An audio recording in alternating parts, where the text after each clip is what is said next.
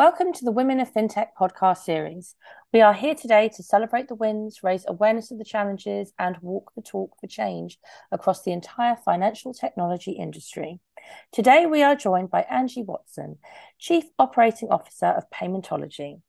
Paymentology is the leading global issuer processor, giving banks, fintechs, and telcos the technology, team, and experience to rapidly issue and process MasterCard, Visa, and Union Pay cards across more than 50 countries at scale. Angy is here today to share her story and some of her learns from along the way. Welcome, Angy. It is great to have you with us. Thank you so much, Nadia. It's a real pleasure to be here with you today. Thank you for having me. So tell us a little bit more about what Paymentology does. Be a pleasure too. So, really, what Paymentology does is we enable both banks, fintechs, and telcos to issue any kinds of physical or virtual payment cards and process those payments across the globe by connecting to global networks like Visa and MasterCard, as well as local networks in the regions that are required, which is no mean feat. So we have people in over 67 countries, actually, 500 people now to be able to do that and service our clients in 50 countries. As a business, a big part of our mission is about impacting people's lives for the better by enabling them to be included and therefore participate in the financial system so that's for people that aren't able to participate in creating meaningful work for themselves because they can't be banked. And so that's really important. And we believe in changing their lives. Or if they're already part of that system, then it's to do that with the most innovative, industry leading products and services. That's brilliant. And thank you for that introduction. Tell us a bit more about your role at Paymentology itself and what that really looks like. Sure. So people say to me, you know, what do you do? And I think when you talk about the title Chief Operating Officer, it must be one of the most often misused titles almost because it can mean lots of different things. So essentially, I'm responsible for the entire people function, for lack of a better term. So I'm, I'm responsible for all people agenda I'm responsible for client service and I'm responsible for the support area, so for our customer support, and essentially also for us managing the strategic operations of the business. So if you think about that and what that means, when we take on any sort of new business or grow into a new market, I work with our CEO, with Rowan, to develop sort of the strategy, think about the people, structural, and systemic implications, both in the short term and the medium term, of what it means to go into those new markets. How do we need to think about how we structure the business? How do we grow the business from a people point of view? What are the implications from a operational perspective when we go into those different markets and how do we need to think about scaling and growing our people capabilities to be able to meet those needs as i mentioned to you earlier we've got 500 people in 67 countries so my role is really about managing the complexity so that we don't slow down nor do we trip ourselves up as we scale and that we need to create space for people to still continue to focus on what it takes to be successful, both as individuals, because I believe that's really important, but also as we rapidly change in the business and environment that we operate in. Wow, there's so much there that you've just discussed, but it all sounds super exciting. And I can imagine that you're making loads of impact daily on that because it's it's all the different facets of people and how they're connected to the business or or moving within your business and it's all all the things that I love talking about let's just go back a few steps because you know th- this is such a huge undertaking in your role right now but I'd love to hear about your career and how it grew and how you've got to this position that you're in today?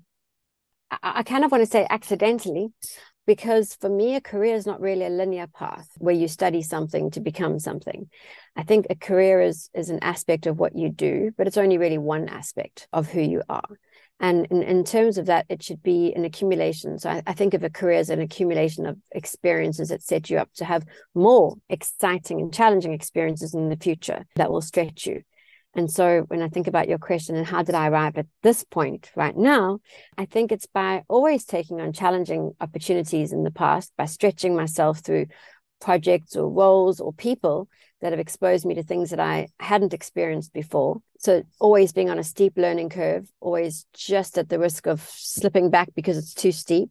So holding on for dear life I'm quite fortunate that I've had a very multifaceted background in terms of industry experience because I've come from consulting background as well as very corporate backgrounds, working in startup.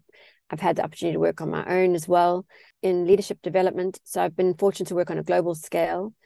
And because I've been able to work in so many different types of businesses, I've been able to see businesses at very different life stages.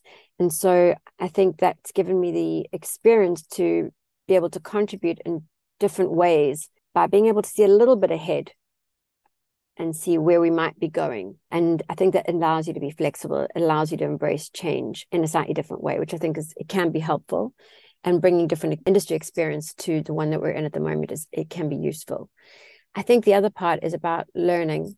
So, learning has also been a big part of my journey from a career perspective. I've always kept a very important parallel academic track alongside my career journey. And I think that's kept me curious about what's happening in my work. And I found that to be really valuable. And that takes me really nicely to my next question because I know that you're a believer of purposeful learning. Mm. And I wanted you to unpack what you mean by that and why that's so important for all of us. Yeah, I think so for me personally, because I try not to impose too much of what I think is important for me necessarily and what I think is important for other people. But obviously, it's my role to think about what I think can make our business and people successful. But for me personally, I think I'm fundamentally intrinsically motivated by learning and being environments which keep me intellectually stimulated and challenged, right? So that's important for me. And curiosity is a key part of that. And for that reason, in my personal capacity, I'll always stay in a state of continuous learning. I think it reminds us to stay humble because we can always know more and keep us growing towards a new future state. I don't want to be the same person I am today in five years' time. I think that would be terrible. But from a business perspective, and I think when we look at ourselves as leaders in business, I think it's important for us to think about this for our people. We know, like research has proven, we know that intrinsic motivators are far stronger drivers than extrinsic motivators like money and benefits, etc. So if we have people that are curious and striving to learn more and are stimulated in that way, and they are humble in their knowledge, they're striving to learn more. Obviously, we want them to be confident in their knowledge, then we can create a business that can grow as well. And we'll create people that are motivated and people that are engaged. And I think that creates a more successful business as well. So I think it's important on two fronts and I really like, you know, the way that you phrase that because for a business that can grow, it's filled with people that are constantly growing themselves. So I really love that link that you've made. This concept and this thought around growth and individual growth, for me, it's very much linked to inclusion and understanding how everyone's different and they'll learn at different different rates they'll be passionate about different things they'll have different perspectives i wanted you just to share what inclusion really means to you so in terms of what inclusion means to me. I think what inclusion isn't, inclusion isn't about token gestures. I think inclusion should not be about we need to have X percentage of a board or X percentage of leadership being representative of certain groups of people. I think that's insulting to the people that we're trying to represent. So I think that's what inclusion should not be. I think what inclusion should be is about making sure that we have a diversity of ideas, that we're able to represent the fullness of, of humanity, that we're able to represent the fullness of people. And I think that that's wider than gender, it's wider than sexual identity. I think it's inclusive of neurodiversity, physicality, and geography. And I think it's really important that we're mindful of the, the fullness that we can bring to a group of people by being fully inclusive of the difference that's out there. And I think it takes a lot to bring that into a room. I think it's not just being intentional about getting it into the room. I think it's being intentional about keeping it in the room. And obviously, when I say in the room, I mean the business. And this is where it links to growth, actually, because if you're not able to keep people feeling safe in the room, then they can't grow. And so I think it's really important about not only creating the opportunities for people to join the business, but how do you keep them feeling seen and able to grow and feeling psychologically safe and feeling like this is a place that matters for them and that they can grow in that space because then you can get their their full voice because otherwise what's the point? I don't think that we will get there if businesses don't understand why it's important. It's really important that people understand why inclusion matters. I think there are really really important debates about equality and inclusion on that basis that exist in the realm of philosophy ethics politics, gender studies. I'm really sensitive to that. But if we want to see change in business, then businesses will need to understand why it matters in a business context and how inclusion impacts business results. Because if they do it on the basis, or we expect them to do it on the basis of equality and political ideology, it won't happen. And I don't think we should expect it to happen. So I think inclusion and, you know, we talk about diversity there. I think inclusion is important to business because the more you get diverse thinking, the better business results can be. And when businesses understand that, then you will see a change. But it needs to be a change on that level in terms of mindset. And then how do we bring people in and how do we keep people in? I absolutely love the way you you've walked us through that because everything I've heard there is we've got to get that foundation right, you know, the why right, and and everyone behind that why for us to be able to to really solve solve the problem that, that we face within our space. There's another problem that we've spoken about in terms of biases and stereotyping. When thinking about inclusion, what do we need to do to avoid stereotyping in the workplace? Yeah, so it's a bugbear of mine. We talk about saying, oh, we need more women in leadership, as if having more women in leadership is going to solve I'm not sure what it's going to solve.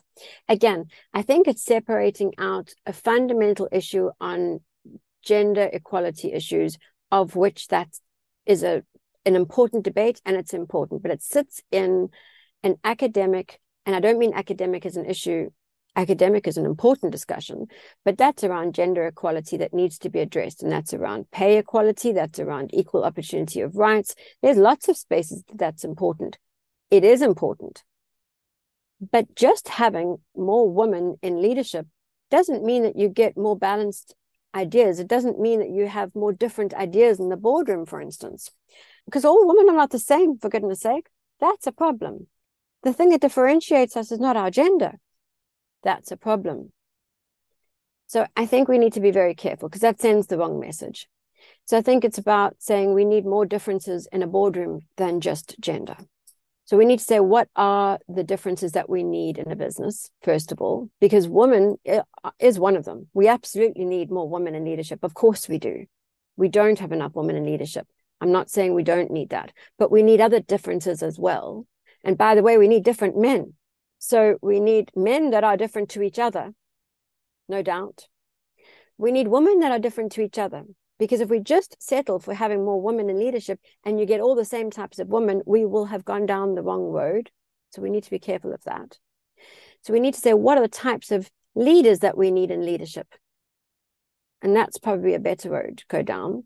And we need to understand what are the barriers for certain types of people in our business? What are the groups of people that we need? What are the types of thinking that we need? And how do we remove the barriers for those people? So if we're saying that we don't have enough women in leadership, why not? Is our business not making it easy for women to be leaders? It may not be that we're not recruiting them. What are policies around making it easy for mothers in leadership, for instance? I'm not sure. It may be as difficult for fathers. We we don't think about this inclusively for fathers as we do for mothers. We make it all about gender, and that that I think is is stereotyping. Thank you so much. That was super thought provoking. And I think that from everything that you've just said there, there's so many bits and pieces that each of us can take away and say, I can do better at that. I can question that more. But before we get into more action pieces, I just wanted you to go back again. If you had to think about yourself at the beginning of your career, what advice would you give to your younger self? The one thing I would say is something I say to lots of people that I coach have coached is to keep a journal. So to write a journal, write every day. If you're tired, write. If you have lots of energy, write. If you have no time, write. Don't throw the books away. Always write. If you don't know what to write, write and reflect. I think keeping a journal keeps us honest. And I think when we talk about learning and we talk about finding who you are over time, I think that's the one thing that helps you keep that thread. And I think there's something very special about finding yourself in your journal. So I would I would give that advice to my younger self. And then I would listen. I think she probably knew a lot. So I would ask her for advice. Thank you. That's that's really, really useful. And and I completely agree. Writing down as much as possible, writing down those achievements, writing down those challenges, writing down those times where it was really, really hard, but you got through it. Because I have such a terrible habit of just erasing that from my mind. So when I'm representing myself in whatever I need to, I've forgotten all my evidence of why I'm capable. So I think that's such a brilliant bit of advice. And moving on to my next question, this is really for the listeners to take away. And, and what more would you want the listeners to be doing to equip themselves with the tools to succeed in today's workplace? I think there's probably two big areas. And it's quite interesting when you talk about in today's workplace. I think the one thing is acknowledging that today's workplace won't be here in the future. So, what do you need? Who do you need to be to be able to be flexible for that? So, the one thing I would talk about is what kind of learner do you need to be? What kind of person do you need to be that is built to grow, that is built to be resilient? Because there are some careers, jobs, etc., that are going to evolve into the future and think about the future of work that we just haven't thought of yet. And whether it's about building soft skills, whether it's about your ability to build relationships, whether about your ability to have difficult conversations, think strategically, it doesn't matter what industry you're in, what specific job you're in, those skills will stand you in good stead no matter what level of your career you're in or what you're doing. And I would strongly encourage anyone to get on courses, get yourself exposed to that kind of learning. That is so critical and will stand you in good stead. So I would I would absolutely work on that. I think anyone that is not comfortable with change, get comfortable with change because that's something that we are we can be certain of. So if that's not your sweet spot, I would go and get messy.